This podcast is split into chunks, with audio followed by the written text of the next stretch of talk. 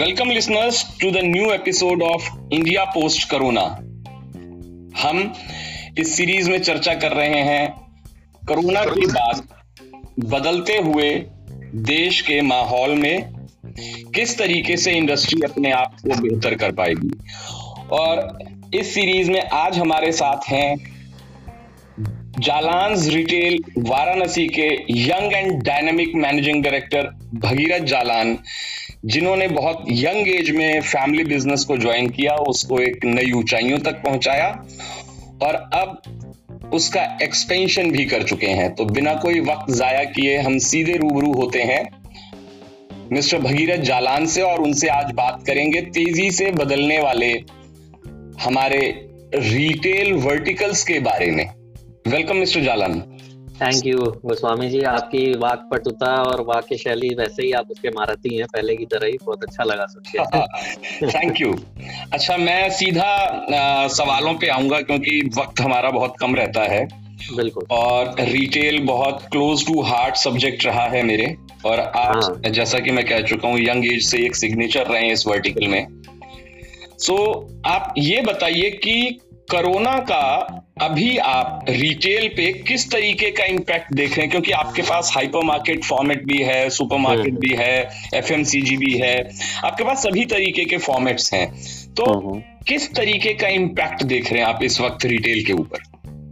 देखिए ये तो अब तक का सबसे बड़ा इम्पैक्ट है ये रिटेल के ऊपर। निगेटिव ही हम कहेंगे उसे। कारण मैं आपको बताऊँ कि जैसे मैं अपने दुकान के लिए अपनी दुकानों के लिए हमेशा कहता था हमारी दुकान तो तीन सौ चौसठ दिन खुलती है। यानी कि होली वाले दिन क्योंकि यूपी में होली का बड़ा प्रभाव है जी। उस दिन को छोड़ के हर दिन खुलती है। और अभी हम पचास दिन के करीब हमारी दुकानें बंद हैं तो दुकान बंद होना एक दुकानदार के लिए सबसे बड़ी चुनौती है सबसे बड़ी। क्योंकि उसके खर्चे बरकरार हैं दुकान बंद होने के बावजूद भी रेंट बरकरार होता है स्टाफ कॉस्ट बरकरार है आप उसमें कुछ निगोसिएशन कर सकते हैं उसको ज़ीरो नहीं कर सकते जी। तो जब खर्चे बरकरार हैं और सेल शून्य है ये एक बहुत बड़ी समस्या है।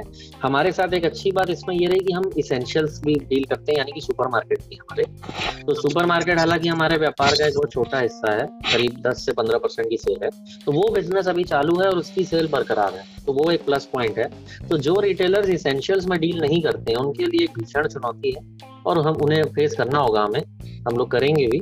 और इसेंशियल्स वालों के लिए छोटे दुकानदारों के लिए तो खासकर एक ये अपॉर्चुनिटी की तरह भी है। वो भी हम लोग आगे चर्चा करेंगे तो मैं आपको एक्सप्लेन भी करूँगा। बट फ़िलहाल मैं ये कहूँगा कि बहुत बड़ा इम्पैक्ट है और एक चैलेंजिंग इम्पैक्ट है। आपने बड़ा अच्छा पॉइंट उठाया कि छोटे दुकानदार हैं उनके लिए अपॉर्चुनिटी और मेरी कन्वर्सेशन के अगले हिस्से में हम इसी पे बात भी करेंगे जैसा आपने कहा। हम्म।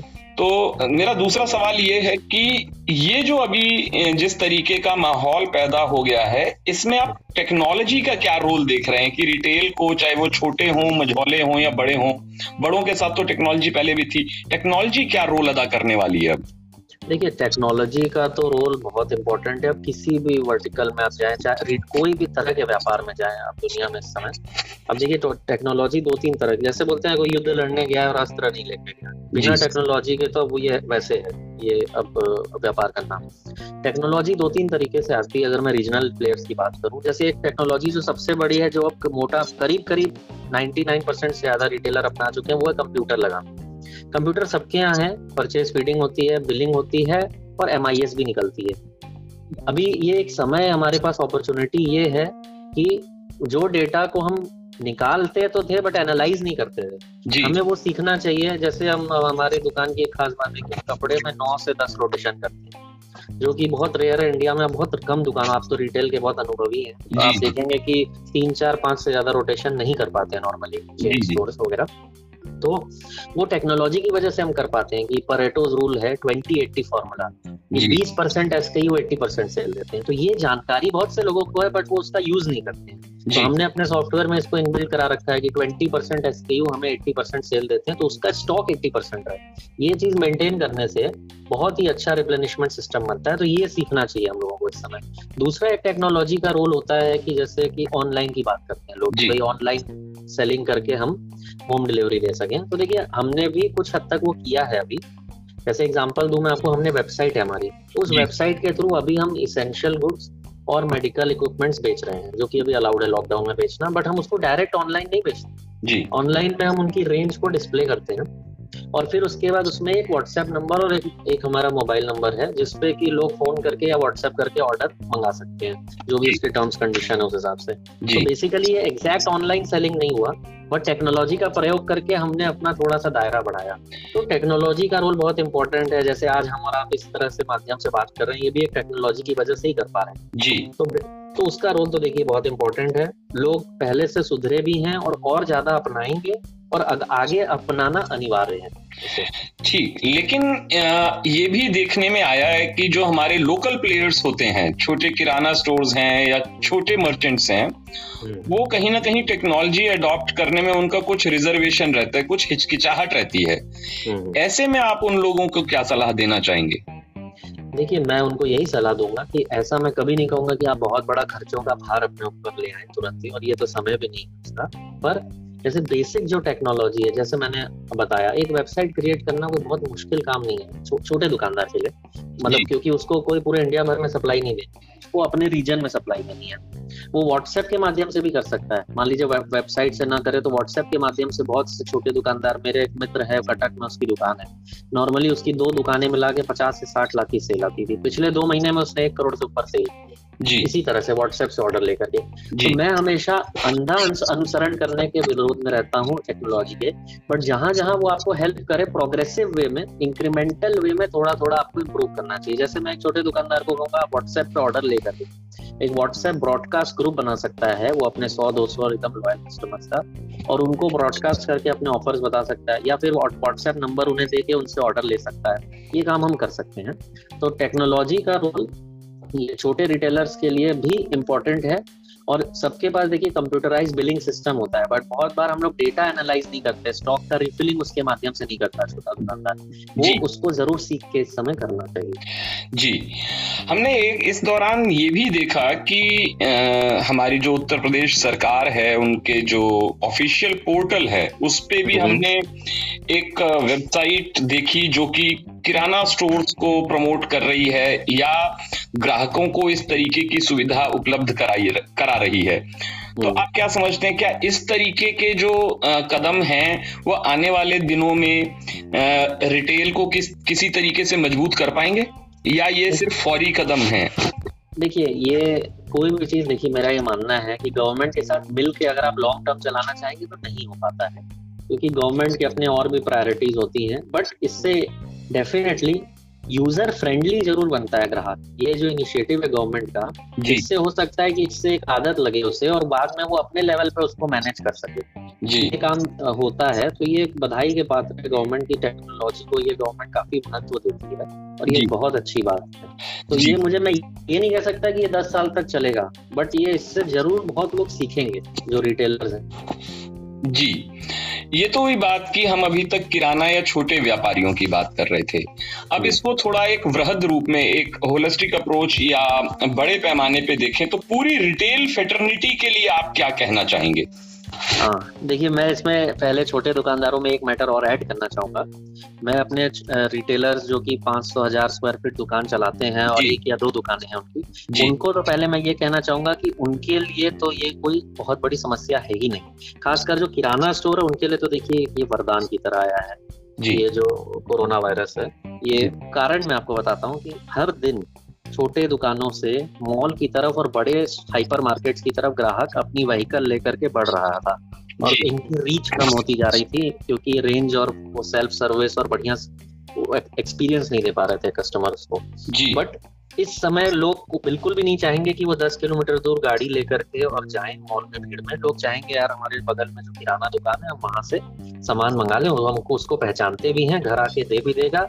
अगर हम गए तो हमको तुरंत पैक करके दे देगा। बेसिकली एक ट्रस्ट फैक्टर इस समय बढ़ा है। जी। दूसरी बात यह है कि जो नॉन इसेंशियल में डील करते हैं उनके लिए भी खतरा बहुत बड़ा नहीं है। कारण ये है कि देखिए फादर सन बैठे हैं दो या तीन स्टाफ से वो दुकान चलाते हैं।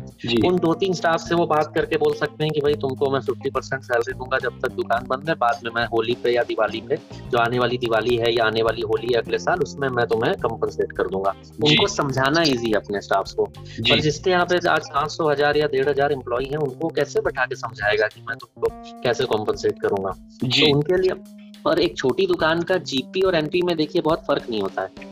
अगर उसका जीपी पंद्रह परसेंट है तो एनपी दस परसेंट होता है। जी। पर पर ये हमारे ऑर्गेनाइज रिटेल में हम नहीं कह सकते सबके लिए। स्टाफ कॉस्ट सात आठ दस परसेंट तक जाती है केवल स्टाफ कॉस्ट जी जी जी। तो तो उनके लिए ये समस्या बहुत छोटी है। मैं एक उदाहरण से आपको बताना चाहूँगा। जी। मेरे एक साड़ी के सप्लायर की बहुत बड़ी सेल है। हम्म। और वो 2000 स्टाफ है उसके पास। जी। अभी उन्होंने ये निर्णय किया है कि हम फिफ्टी परसेंट सैलरी देंगे इस महीने की। जबकि मेरा एक और साड़ी का सप्लायर है उसके सेल करीब पच्चीस करोड़ के आसपास होगी। उसके पास सिर्फ़ ट्वेंटी थ्री इम्प्लॉइज हैं। उसने बोला सर मैं तो चार महीने तक दे सकता हूँ सैलरी जी। तो बेसिकली जिनका कॉस्ट स्ट्रक्चर हल्का है वो इस इस इस भार को हो सकता है कि बेटर वे में उठा के निकल जाए। तो ये तो मैं देखिए कहना चाह रहा था जो छोटे व्यापारियों के लिए या। छोटे रिटेलर्स के लिए। बट ओवरऑल रिटेल फ्रेटर्निटी को तो देखिए मैं एक ही बात बोलूँगा कि मैं चाणक्य का एक श्लोक मुझे बहुत प्रिय मैंने एक दो जगह बोला भी है अभी। जी। उद- उद्योगे नास्ति दारिद्र्य नास्ति जागृते भयम। उद्योग करने वाला कभी दरिद्र नहीं होता। उद्योग का देखिए दो अर्थ होता है। एक अर्थ होता है मेहनत करना और एक अर्थ होता है व्यापार करना। जी हाँ। तो बेसिकली देखिए जो व्यापारी मेहनत करेंगे और वो आगे जाकर के इस समस्या से निकल ही जाएँगे। और दूसरी लाइन है नास्ति जागृते भयम। जो अलर्ट है उसको डरने की ज़रूरत नहीं है। देखिए जो सबसे बड़ी समस्या है इस समय रिटेल फ्रेटर्निटी के लिए वो ये है कि या तो सेल बंद है या सेल गिर गई है। और जब खुलेगी दुकान तो सेल वो उतनी नहीं रहेगी जो एक्सपेक्टेशन थी। जी। और खर्चे बरकरार हैं। तो हम क्या ऐसा कर सकते हैं? तो बेसिकली जैसे हमने जो दो स्टेप्स लिए मैं आपको बताता हूँ। हमने हमने कुछ आइटम्स जो कि इस समय अलाउड है बेचना जैसे कि सैनिटाइजर हम्म। और पीपीई किट। और थर्मल स्कैनर और मास्क ये आइटम्स बेचना स्टार्ट किया और आप बिलीव नहीं करेंगे 15 से 20 लाख रुपए की पर डे हम सेल कर रहे हैं इसकी इस समय। जी। जो कि जो कि मतलब एक हम लोग भी नहीं सोचे थे कि हम इतनी कर पाएँगे। और दूसरा हम एक उदाहरण आपको बताएँगे बनारस में हमारी तीन दुकानें हैं। जी जी। जो तीन डिपार्टमेंट स्टोर है और एक उसमें एक के अंदर सुपरमार्केट भी है। जी हाँ। सुपरमार्केट सिर्फ़ एक था हमारा बनारस में। अभी हम 19 तारीख को हम्म। ट्यूसडे को हम हमारे जो दूसरा डिपार्टमेंट स्टोर है उसमें 2000 स्क्वायर फीट हमने एरिया निकाल करके सुपरमार्केट हम स्टार्ट कर रहे हैं। क्योंकि उसकी सेल अलाउड है और उसकी सेल गिरी भी नहीं है। जी। तो इस तरीके से उसमें हमारा खर्चा कुछ नहीं पड़ रहा। रेंट हमारा उतना ही है स्टाफ कॉस्ट उतना ही है बिजली भी उतना ही है बट ये एडिशनल सेल हमें मिलेगी। तो इस तरीके से बिना खर्चा बढ़ाए रिटेल फ्रेटर्निटी को मैं ये कहूँगा क्या वो और ऐड करके सेल बढ़ा सकते हैं? वो सबसे इंपॉर्टेंट है मुझे जो लगता है। यानी कि आप कह रहे हैं कि अभी जो इंफ्रास्ट्रक्चर है उसी को कस्टमाइज कर सकते हैं टेलर मेड बिल्कुल। रिक्वायरमेंट्स के हंड्रेड परसेंट बिल्कुल नए इंफ्रास्ट्रक्चर की तो सोच ही नहीं सकता अभी कोई व्यक्ति अगले छह महीने से एक साल। आपने बहुत ही अच्छे तरीके से इसको कोरिलेट किया मैनेजमेंट को और खास तौर पे एसक्यू जो जो स्पिरिचुअल क्वेश्चन आजकल इंडस्ट्री में आ रहा है। आपने जो हमारे स्क्रिप्चर्स हैं उसका जो एक श्लोक है उसको मैनेजमेंट के बहुत अच्छे तरीके से जोड़ा। इसी को शायद आजकल हम इंडस्ट्री में मैनेजमेंट थ्रू स्पिरिचुअल क्वेश्चन भी कह रहे हैं। हाँ हाँ बिल्कुल। सो मैं आपसे आखिरी सवाल चलते चलते ये पूछूँगा कि गवर्नमेंट और पब्लिक का चोली दामन का साथ है। बिल्कुल। जो नीतियाँ बनती हैं हम उन पे चलें और हमारे हिसाब से नीतियाँ बने। तो जिस तरीके की अभी हालात पैदा हो गए हैं तो आपकी सरकार से क्या अपेक्षाएँ हैं? इसमें कोई दो राय नहीं कि हम उनका सहयोग करते रहेंगे। बिल्कुल। देखिए उनसे बहुत अपेक्षाएँ हैं अभी। मैं एक आपको बात बताना चाहूँगा। आपको ध्यान होगा 91 में ऐसा कहा जाता था जी। कि भारत अब बैंक्रप्सी का समय आ गया है। भारत का पूरा रिज़र्व खत्म हो गया है। भारत का क्या होगा? ये सब बातें हो रही थी। जी। तो उस समय मजबूरी में आके इतने बड़े बड़े रिफॉर्म्स लिए वहाँ उस समय की गवर्नमेंट ने जिसका आज तक हम लोग फल खा रहे हैं। आज दिन तक भी उसी रिफॉर्म्स का।